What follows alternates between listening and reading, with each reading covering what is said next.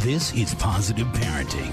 Parenting expertise and advice from best selling parenting author and national newspaper columnist, Mr. Dad, Armin Brott. Hey there, welcome to today's Positive Parenting Show. I'm Armin Brott. Millions of fathers are currently in the fight of their lives, the fight for custody of their children. Many wonder if they'll ever be able to be an important part of their children's lives again. In any kind of a divorce situation, the issues are huge and they're sometimes very, very expensive. For example, how do you know when to settle or when to go to court? How do you know when you need a lawyer and when you can handle things on your own? Do you know the appropriate techniques for dealing effectively with psychologists and social workers and other domestic relations experts? And how do you handle a situation if you happen to be married to somebody from another country who takes your kids back to that country and that country does not respect a joint custody order from the United States? You've got some big problems. And in no place are those problems more present or bigger or more impactful than when the dad is in the military the military will absolutely go after dads who are not paying their child support or who are doing other irresponsible things and not handling their parental responsibilities. But they are not going to represent a dad who's having a custody issue and his ex spouse is not letting him see the kids as often as he's entitled to. In this part of today's show, we're going to be having a very important discussion about divorce from the dad's perspective, and particularly from the military dad's perspective, with one of the nation's top father's rights attorneys. He's got some realistic and hard hitting and sometimes harsh but very fair advice about what dads need to do to protect themselves and their relationships with their kids. We'll jump right in when Positive Parenting continues right after this. Ever notice when you have a baby, everyone seems to give you advice? From your mother in law to your own parents to your friends. But when it comes to the important stuff, like immunizations and protecting my baby's health, I trust my baby's doctor. She really listens to my questions about shots, gives me great information, and she works with me to make sure my baby gets protected. And that's something even my mother in law can agree with. A message from the U.S. Department of Health and Human Services.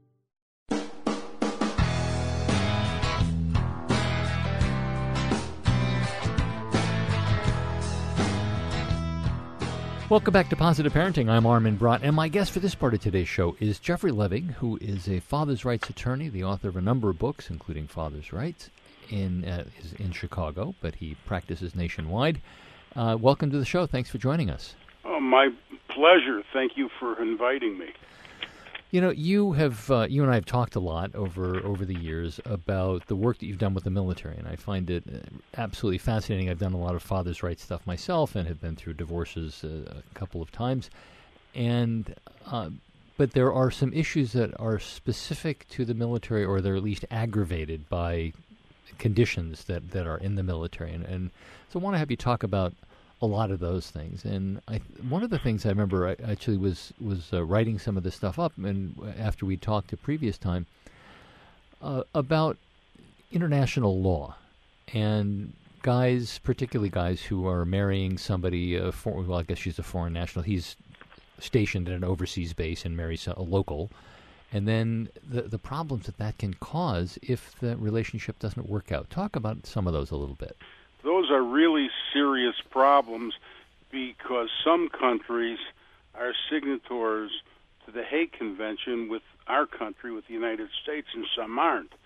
And if a man is stationed overseas and in a country where that country is not a signatory to the Hague, and we are, and he gets married there or has a child there out of wedlock and comes back to the U.S., he may have a very difficult time maintaining a relationship with that with that child. So it's really, really, really uh, dangerous, and and servicemen really need to talk to a lawyer who could who could provide some advice on how to think with your head, not your heart. Your heart's important, emotions are important, but you have to be careful because the last thing a man wants to do is is get married, have children, and never be able to see his children again.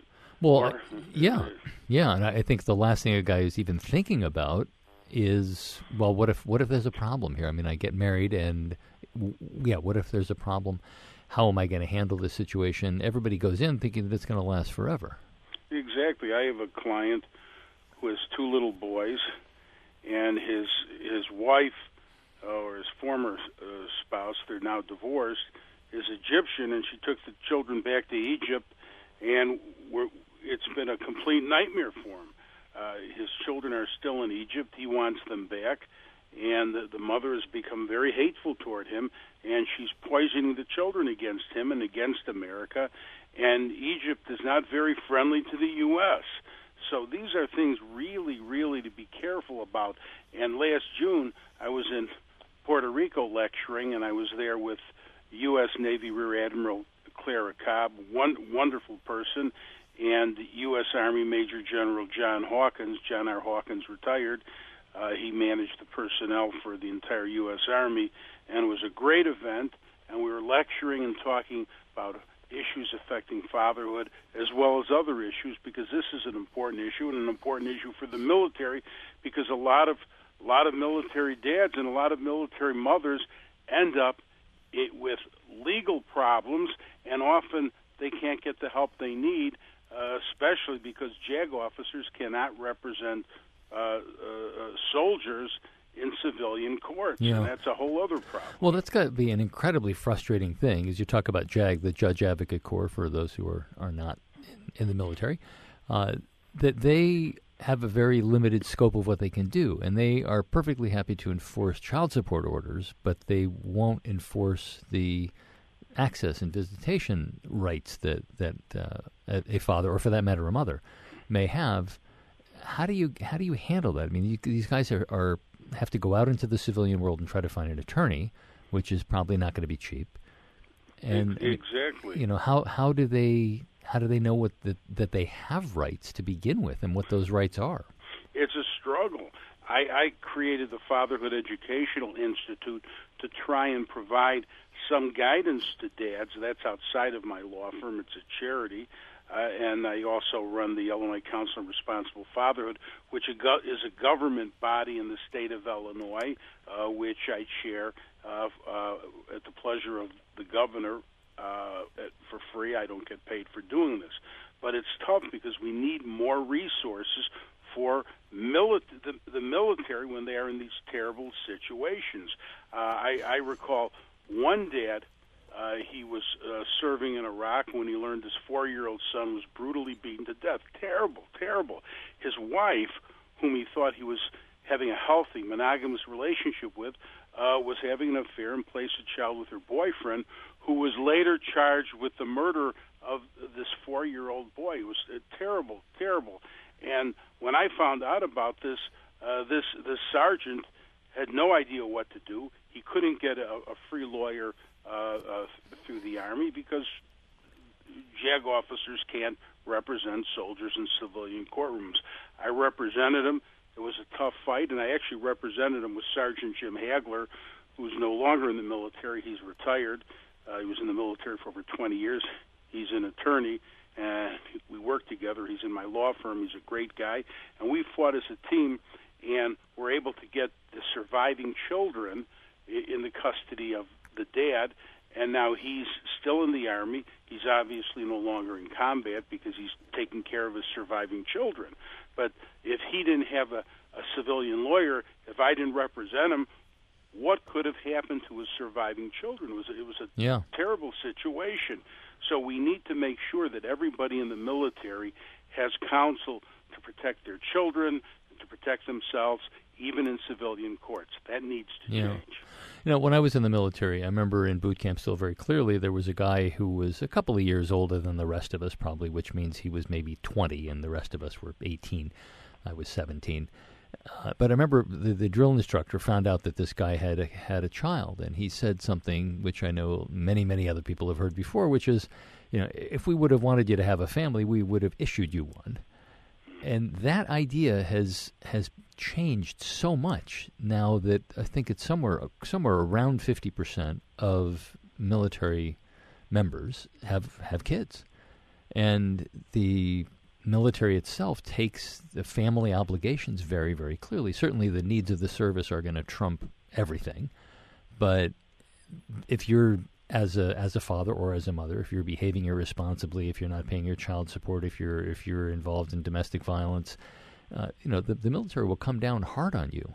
But it seems like the the protections are not there. Well, I, I agree with you. That's a very, very, very uh, serious problem. One problem that I that concerns me is there are a lot of young dads out there uh, that are in the guard, and they have civilian jobs, making a halfway decent income. They they end up deployed. Uh, they they no longer have their civilian inc- uh, uh, income, and the military pay is usually less, usually less. But they have child support orders, and if they don't modify those child support orders, the, they may not be able to pay child support. So they get activated, uh, they're, they're deployed. They're making less money than their civilian salary. They're not able to pay their child support. They get further behind, and then when they come home, they have a big child support arrearage.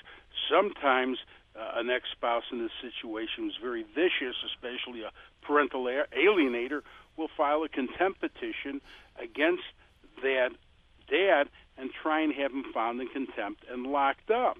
And that's terrible. Now that's really bad. It could destroy their credit. It's it's it's horrific. However, there's a solution. Before deployment, these military dads should get into court and modify their child support downward so they can pay it. And to do that, they need a competent lawyer, and that lawyer should be a JAG officer, but JAG officers can't go into civilian court and do that. So that's a change. It's a big change, and we need that change uh, now. Is that something, Jeff, that's being looked at? That there's some discussion about having JAG officers be able to, to practice in civilian courts? Well, that's something I recently discussed with uh, Attorney Jim Hagler, who's now retired from the military, and that's something that we are we've been focusing and strategically trying to decide how to get this done because I've been doing a lot of work with the military, and actually I'm supposed to lecture again, but this time uh, in, in Jamaica, and there will be a strong military presence there. And this is something that really needs to change, but it's not the only thing. There are other problems too. For instance, if a deployed father uh, is is overseas under the, what's called the Uniform Child Custody Jurisdiction Enforcement Act, uh, the mother uh, who's in the U.S. could move all across country from Maine all the way to California or move to Hawaii and if she can stay there six months or more, presumptively that becomes the home state. And then when dad comes back, uh, he is a mess, and if there's litigation, he's probably going to end up litigating in the middle of nowhere. So there's a change. We need another change there, and I believe we need to amend the Federal Soldiers and Sailors Civil Relief Act to prohibit spouses of active, active duty military from permanently moving children to other states without the permission mm-hmm. of that dad or a court order. And so this is another uh, solution to the problem. But there's a there are problems, but there are solutions. But the biggest problem right now is there are a lot of good dads in the military, and they need to protect their rights within the within the rights they have uh, until they change. And also these deployed dads need to keep in touch with their children. And it's right. not it's not easy but there are, there are ways to do it. Yep. We're going to get into that in just a minute. Uh, I'm talking with Jeffrey Leving, who's a father's rights attorney based in Chicago and also the author of a number of books. And we're going to take a quick break. When we come back, we'll keep talking to Jeff.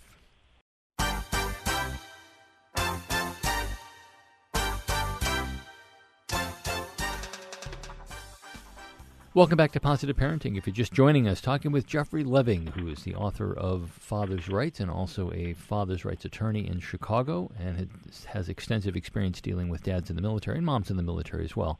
So, Jeff, I want you to, to for the next couple minutes that we've got here, talk about some of the, the strategies, the kinds of things that parents need to do to protect themselves. And of course, this is, this is another one of these things like prenuptial agreements and what we were talking about before about the signatories to the Hague conventions that you know nobody wants to think about these things, but you know, before you leave to go on deployment, are there things that you should do? Definitely. Even even if the relationship is fine. Even if the relationship is fine, one, if there's a court order setting child support for you to pay, the relationship may appear fine, but it may not be if that support order is in place. A lot of dads come to me and they tell me, "Oh, uh, uh, it's a wonderful relationship. Everything will work out when I get back." Well, if everything will work out, why is there a child support order that can put this dad Uh, in jail at some time in the future destroy his credit? So, no matter how wonderful your relationship may seem, if there's a child support order, if there's a child support order, you want to get into court and reduce it ASAP before arrearages build up to the point you'll never be able to pay them back. Two, if you're not married and if you have a child born out of wedlock and you have nothing to protect your legal rights, for instance, in Illinois, if you sign what's called a VAP, a voluntary acknowledgement of paternity, legally you're considered the father.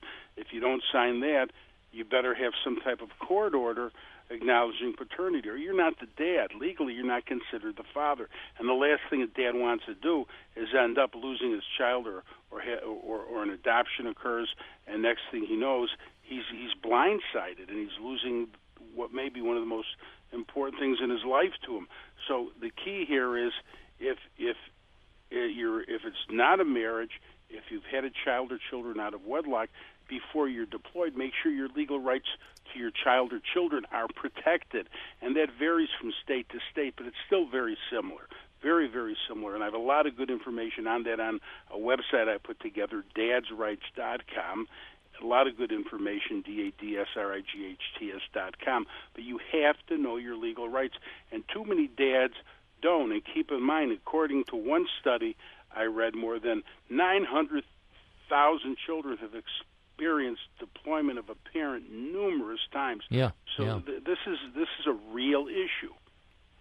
All right. So let's go back a little bit to uh, a situation where you you're getting hit with divorce papers. You you find out that you're you're going to be divorced. You either you, your your wife files, or for that matter, your husband files. You know, we can tr- talk about this in a relatively gender neutral way. Um, what do you do to protect yourself when somebody has filed for divorce against you? Well, the first thing you want to do is get a lawyer that's competent. And there are a lot of lawyers out there that are not very skilled in this practice area because law schools are churning out more lawyers than than the marketplace can utilize. So there are a lot of lawyers that can't find jobs. They're, they don't practice law at very high skill levels, and they and they end up hanging out a shingle. They'll do work they're not capable of doing, and and the victims obviously uh, are not going to be them because these lawyers may not even have insurance. So if you, you you sue an incompetent lawyer has no money and no insurance, what are you going to get? Nothing. So you have to be really careful. You really need competent counsel. That's the first step. And I've written a bunch of books, and in all my books, I talk about how to hire a lawyer. There's always a section on that because it's critical. Yeah. Um, well, give us give us some of the practical tips there.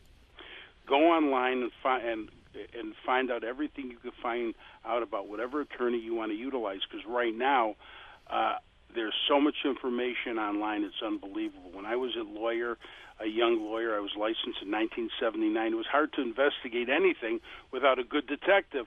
Uh, but now with, with the internet, you could find out almost everything and anything.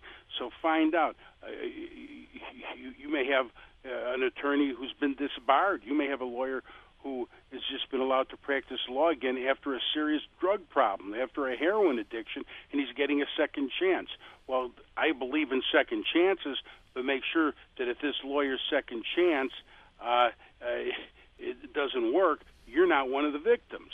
So go online, and also uh, if you could talk to a former client of an attorney uh, that you want to hire, former clients could be good sources. Uh, so see if you could talk to a former client or two. Uh, in my office, I have a lot of former clients. A lot of them work for me, and uh, and uh, I, I because I take care of my, I watch everybody's back in my office. Somebody's in my, in my office. They have a problem you know, I'm I'm going to protect them, and outside of my office too. But talk to former talk to former clients, and also um, make sure the lawyer isn't BSing you.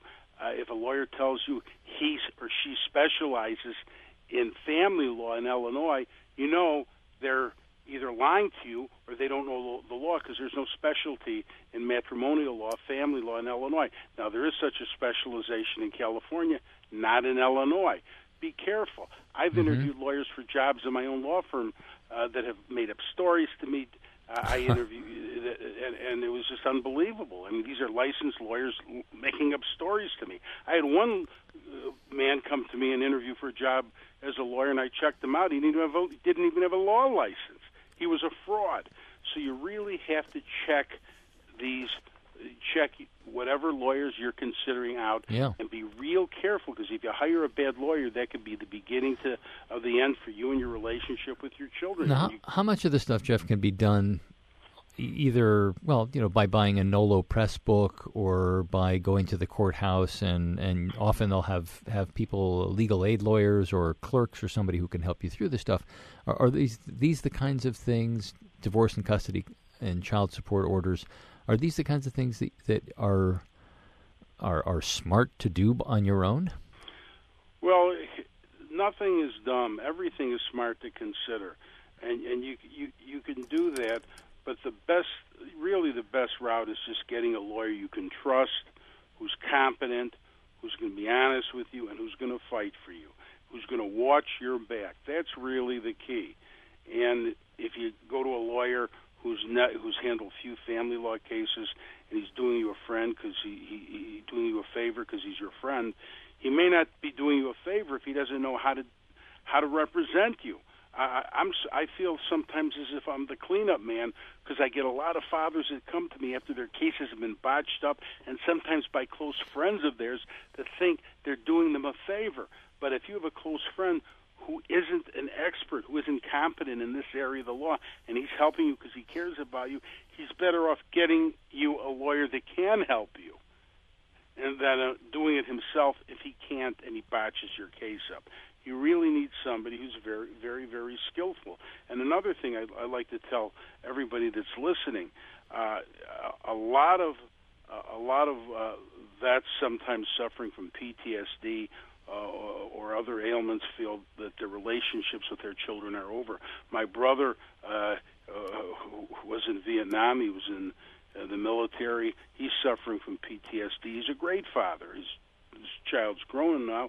I represented one Iraqi war veteran suffering from PTSD. He was worried he'd, ne- he'd never even be a father again. The court gave him residential custody of his four-year-old son uh, after the conclusion of a highly contested trial. So this is important too. You have to remember a lot of a lot of lawyers that don't know this area of the law will tell uh, a vet, "Oh, you'll never get anything. You, you, you're you're suffering from PTSD." That's BS. Uh, uh, we have a client who's the who we were able to get custody uh, for of his four-year-old, and he was diagnosed as, mm-hmm. suffering from PTSD. So be careful. Sometimes lawyers uh, w- work in areas of law they shouldn't be working. And yeah. I interviewed one lawyer for a job, and he told me, "Oh, Illinois doesn't have joint custody. It's so bad for fathers. Illinois doesn't have joint custody, and we need it." I co-authored the Illinois joint custody law years ago. So here's a lawyer telling me we don't have a law in Illinois that I co-authored. So I knew right away I couldn't hire him. No, this this no. lawyer sounded incompetent. All right, so just we only have a, little bit less than a minute left, but just give us quickly about behavior because that's such a such a huge thing. If you go spouting off or you start doing violent things or even just angry things, uh, you can you can hurt your chances of maintaining any kind of relationship with your kids. Exactly. Control your temper. Uh, my dad always used to tell me if you lose your your head, your blank goes with it. You never want law enforcement involved or, or the courts involved in domestic violence matters where a where you're uh, accused uh, as being a predator because the system is very pro female in domestic violence issues. Be really, really careful. You don't want to get involved in domestic violence if you're in a bad relationship, you're baited, and even if you get pushed, don't touch her. Walk away and get out of there because yeah. if you touch her, you'll probably end up incarcerated. All right, Jeffrey Leving. It's L E V I N G. Is the author of Father's Rights and Father's Rights attorney in Illinois and elsewhere. And he said the website was dadsrights.com, right? Correct. Okay. Thank you so much. Thank you. I'm the only one in school that can tie his own shoes. Most kids make fun of me because I still believe in the tooth fairy. A third of the kids in my eighth grade class drink alcohol regularly. Over 99% of my class has been offered illegal drugs. Half of my college classmates binge drink, abuse drugs, or do both. But the frequent dinners I had with my family have helped make sure I'm not one of them. Learn more about the National Center on Addiction and Substance Abuse at Columbia University's Family Day at casafamilyday.org. Dinner makes a difference.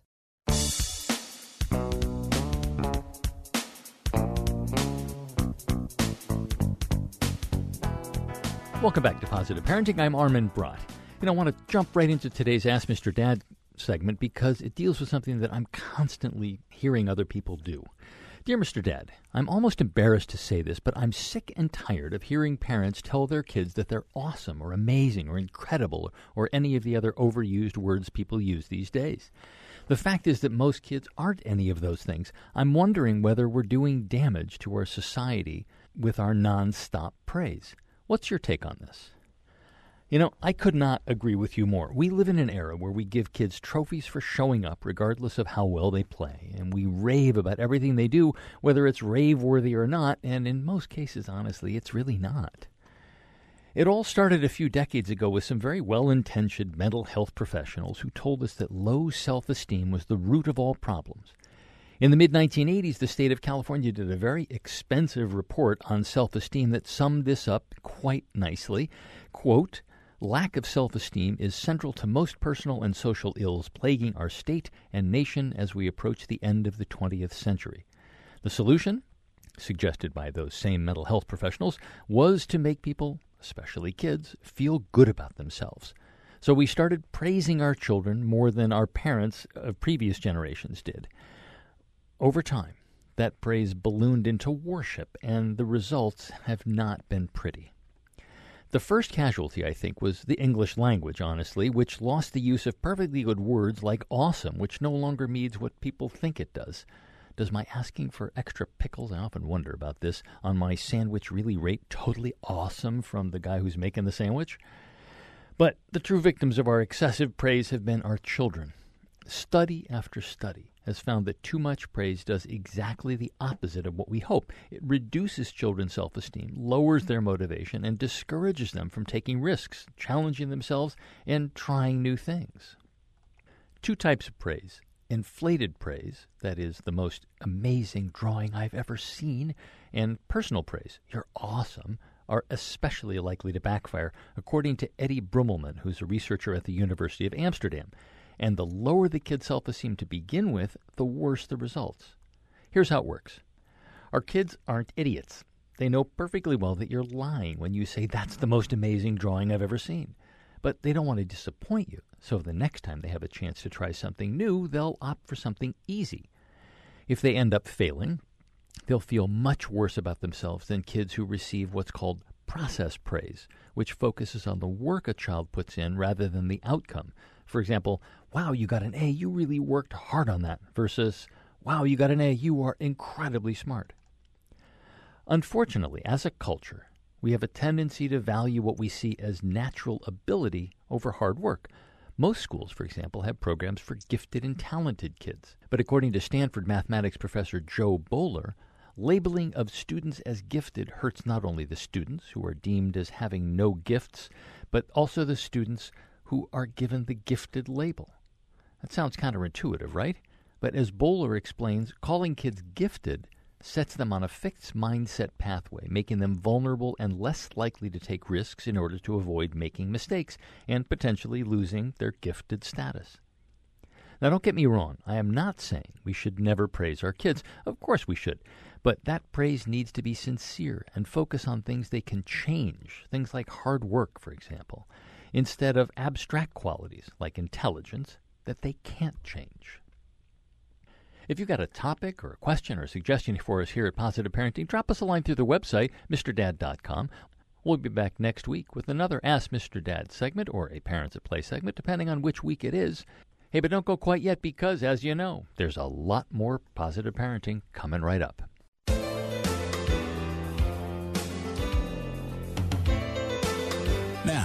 Get ready for more positive parenting with Armin Brott from the MrDad.com radio network. Hey there, welcome to the second part of today's Positive Parenting Show. I'm Armin Brott.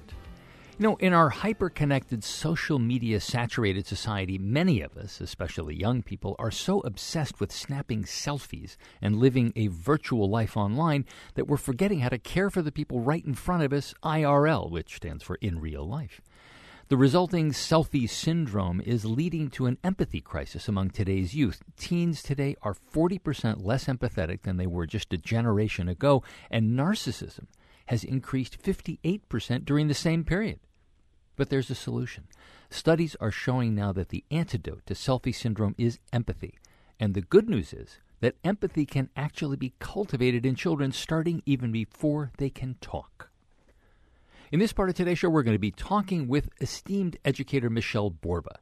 She has got new, compelling research that explains how to impart this key skill to kids, whether it's teaching toddlers how to comfort one another or giving teens the tools to stand up to bullying, and why empathy paves the way for future happiness and success. Caring about others isn't just about playing nice. It's a skill that's vital for children's mental health, leadership skills, and continued well being today and tomorrow. I'm Armin Brott we will start talking about how to give our kids an empathy advantage when positive parenting continues right after this. Maria Inez Phillips talks about not recycling. I've got too many newspapers and magazines and catalogs in there with plastic containers and bottles and cans. Your trash can is full of recyclables? No, it's full of trash. You say trash, Maria. I say rubbish. Whatever it is, I'm not going through it. I just don't get it. Some things are very obvious, Maria. Learn the difference between trash and recycling and more. I put out way too much trash to think about recycling. Visit yougottabekidding.org today.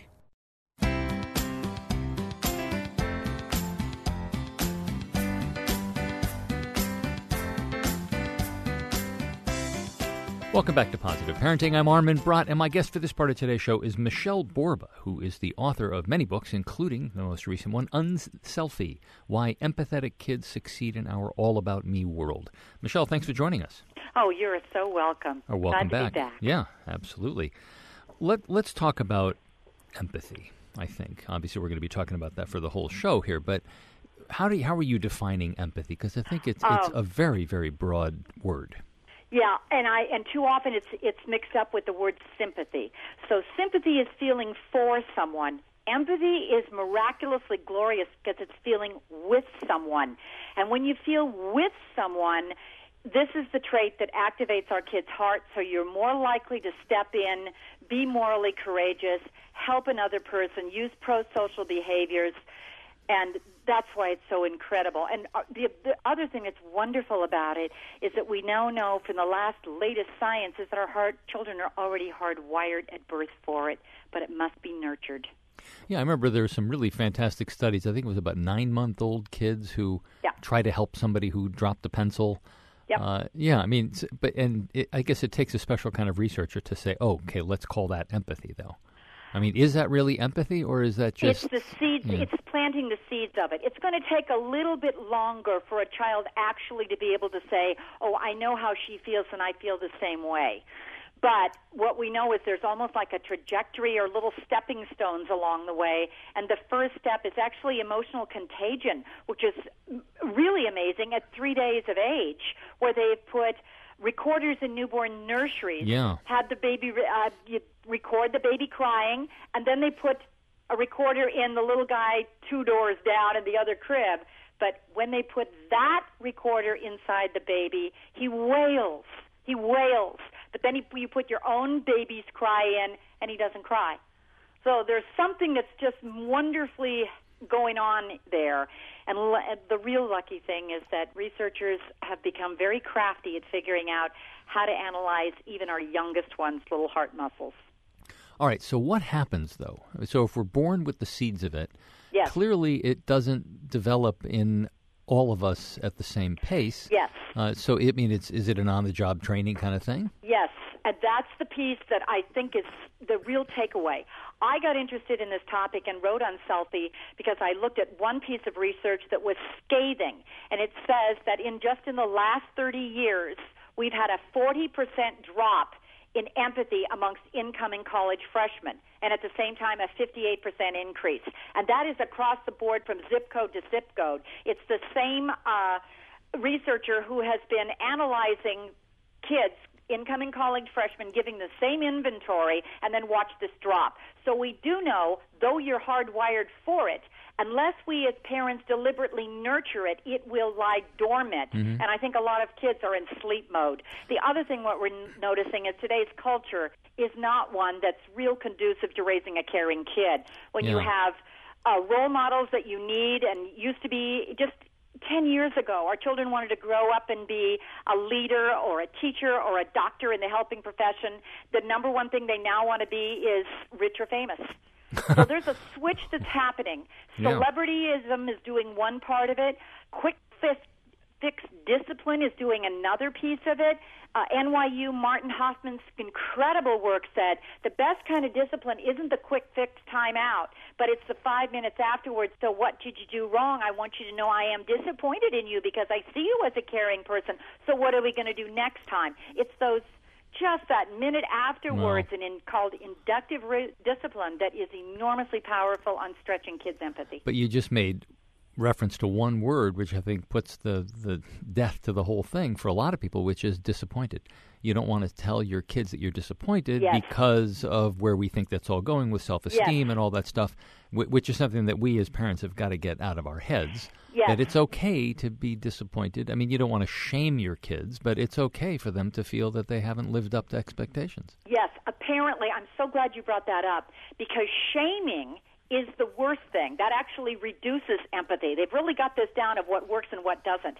But but telling your child, I'm disappointed in not you, but in your behavior because, and then telling him, I expect you to be caring. Oh, I know you're a caring person. So how are you going to redo that? Really helps the child internalize your values of caring. The other thing we do wrong is our messages. Uh, Harvard did a phenomenal study. 20,000 parents and teens, this was last year, asking kids and parents how important are grades and how important is it to be caring. Even though parents said it's really important, I want my child to be caring. Kids said by far, 80% of them said the only thing my parent wants is me to get good grades. How important is it you to care? Only about 20% of the kids said it. So it means we're not intentional enough with our messages. First tip on that one is feel free when your little guy comes home to say how was school and how hard did you work, but also said, so what nice things did you do or what caring thing did you see? Because those messages after a while build up and so the child begins to realize what matters to mommy or daddy. So, how do you get these kids though to eventually get to a point where they're on autopilot and they they're looking for these messages and looking for these these opportunities in their day to day life without us having to point them out and without us having to tell them what to do? I mean, that's that's the whole. It seems to me to be the purpose of parenting in general is to get your Yes. kids at some point to be to be able to make good decisions. Yes, uh, I love that because that's the whole point is for the kid to be able to thrive someday without us. What I discovered is that empathy actually, there's nine different habits that kids need in order to finally be able to reach in, live well, and be morally courageous so they do stand up to others. The second habit is called moral identity, and it came out of a fascinating Stanford study. We've been hearing so much about how our messages help in help our children develop grit and perseverance. So we tell them all, let's let's make sure that we emphasize effort, effort, and not what you get. But the same person who did that research now says we also need to develop caring mindsets in our children.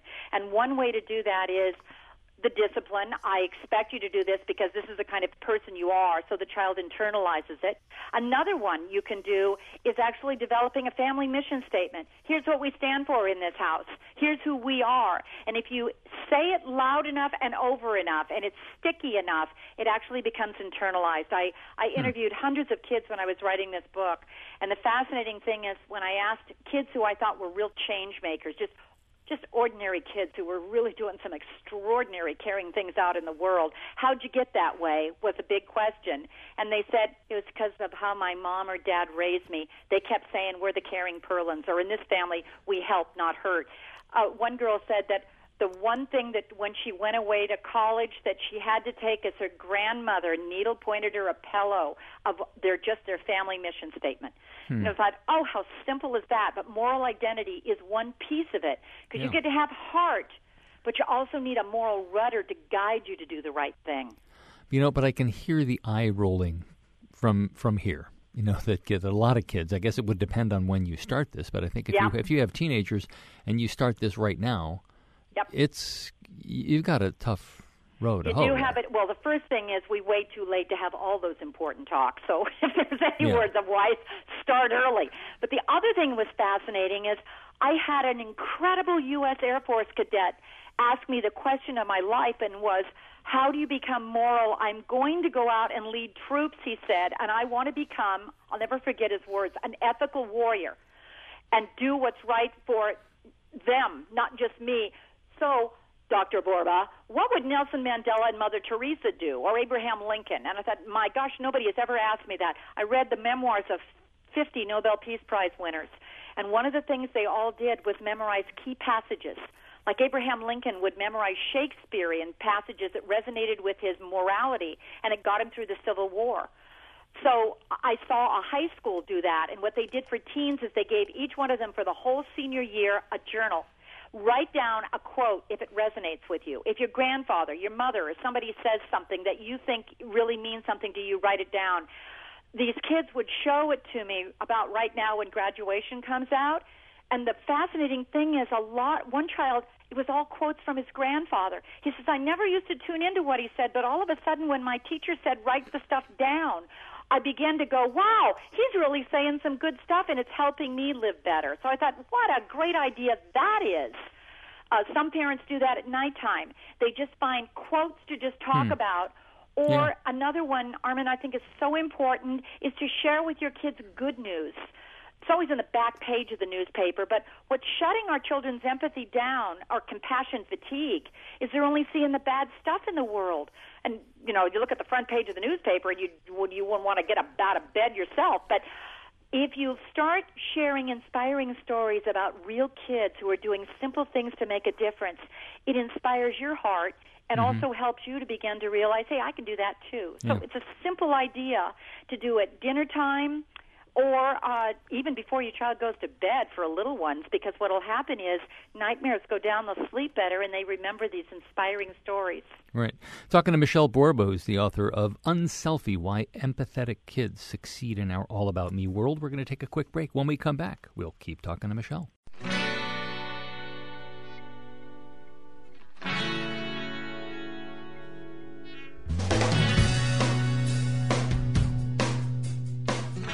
Welcome back to Positive Parenting. I'm Armin Brott. If you're just joining us, talking with Michelle Borba, who's the author of Unselfie Why Empathetic Kids Succeed in Our All About Me World.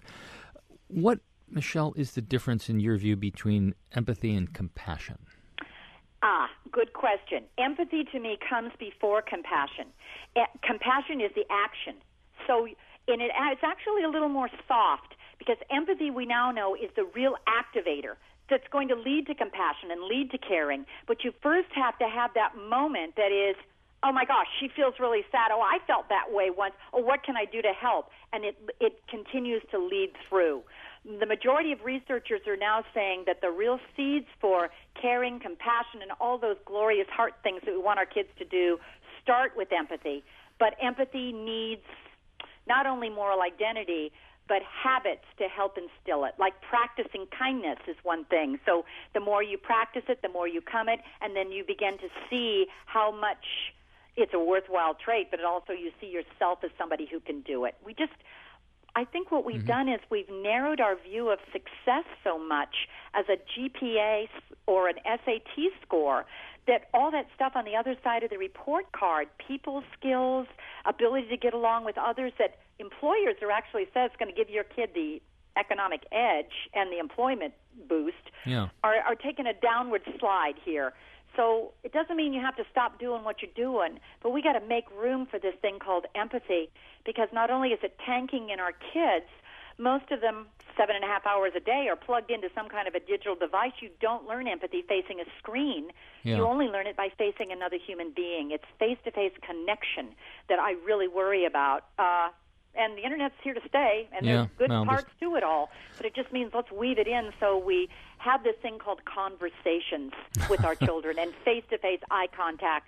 Because then they can tune in and see, oh, she looks upset or he looks sad. You need emotional literacy to be able to read somebody else's feelings as well. But so here, here's the the question, I guess, is so you're talking about empathy, we're talking about compassion, and talking about it is fine and dandy, and having a family mission statement is all fine and dandy. But I would imagine you get a lot of pushback on this from parents who say, "Look, me and my wife, we're we're both working full time jobs."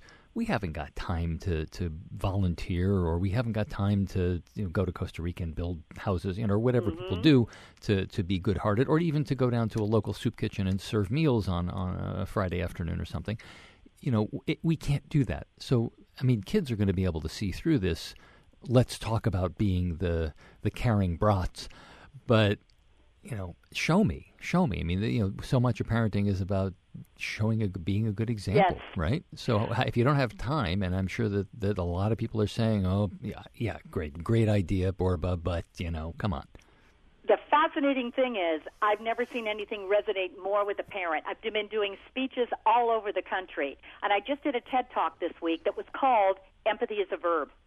The big other mistake I'm seeing is that exactly what you said. But we, we're talking about it at 6 o'clock. It's not a lecture or in school. It's not a worksheet. It's got to be real, meaningful activities, and it's got to be driven by your child. So the first thing you can do to start boosting your child's empathy, Unselfie has over 500 activities. Choose any of them.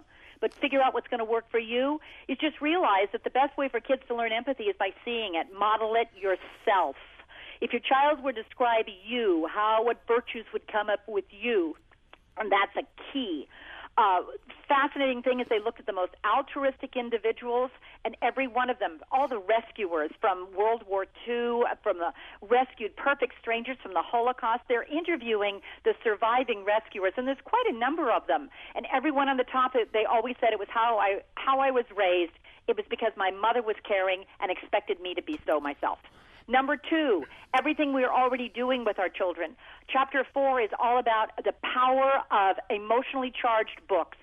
Charlotte's Web, Stone Fox, those ones you need, you know, Kleenex to get through. The new research says they're emotionally impactful to a child. And what will actually happen is the part of the child's brain where perspective taking comes through, if they're reading those kinds of it's called literary fiction. It actually charges the child's brain. Hmm. So read them. Step into the shoes. Some parents are doing Saturday, you're already watching a film. Just do okay. Watch a film together, but make sure it's an emotionally charged film, like Dumbo. How would you feel if that happened to you? Get in the shoes of Dumbo. How are you feeling?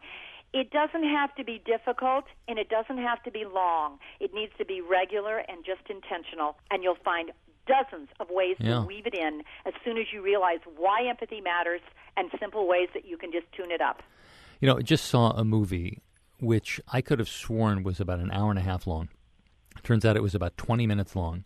And it was at my, my parents live in a retirement community in California. Uh-huh. We happened to, I took my 13 year old daughter out there to visit my parents, and they were showing a, a short movie about the Sugihara family. And Sugihara, probably nobody knows that, but he was a consul general in uh, Romania in during World War II, and there were the the Jews from Poland were fleeing Poland, and they, a lot of them ended up at this consulate. And so this guy, over the course of a couple of months, Oh. did th- he wrote thousands, I mean literally thousands by hand in Yes. Japanese of exit visas. Yes. And he completely ruined his career. I mean, he was he was fired. He was pilloried. He was spent some time in a in a camp because he had done these things that his uh, employers told him not to do. But he uh, so there, there was somebody in the in the crowd there, um, my parents' age, who actually knew this gentleman and his wife, and they said that never they never had any regrets at all. That it was always they always felt kind of exactly what you said, which was we did the right thing. This is Yes. what we had to do. There was no choice here. Yes. What if I I'm you don't see my head nodding up and down, but I remember reading that story. That man is enormously powerful and how inspirational. But here's the thing that's really interesting. In my old psych ed days, way back when, we were told that conscience comes first and then comes heart. Now we know it's the reverse first you look at somebody, you get charged with it, you go, oh my gosh, and your empathy sets in, and then a lot of times that's how you act, and your your actions go that way. But watching a movie like that certainly is powerful. Or maybe the neighbor next door is an inbound neighbor. Make one more extra batch of cookies once a week, and have your child bring it over to them. Or Skype with grandma. Don't just text or talk. Skype. But as you do, take two seconds before and go, how do you think Grandma's going to be feeling today? Well, watch your face and you'll know a little better. It's just subtle little things to help your child tune in a little closer. And what will happen is the emotional literacy will open up and then you'll just have more practice routine opportunities. Maybe it's just keeping a box by your front door so that if there is a gently used toy or a gently used book, to just to just put it there. And then once a month, let's as a family, not you, mom or dad, as a family, let's go take it to uh, someone so that they can be appreciative of it. It's that face to face connection that gives you that what's called a helper's high. Mm-hmm. Unbelievable. When you do that and you see the response of someone who is so grateful for you, you can't not stop doing it again. It's the best yeah. source of happiness. Where what we've done is try to give our kids happiness. When in reality, the best, the new research says, uh-uh, it's got to come from the inside out. And when your child does something for other, there is no better, more wonderful thing that opens up your child's heart. Well, I getting them involved in the decisions about these things too. I think it's great for parents to take their kids to whatever sorts of activities we think would be great for them.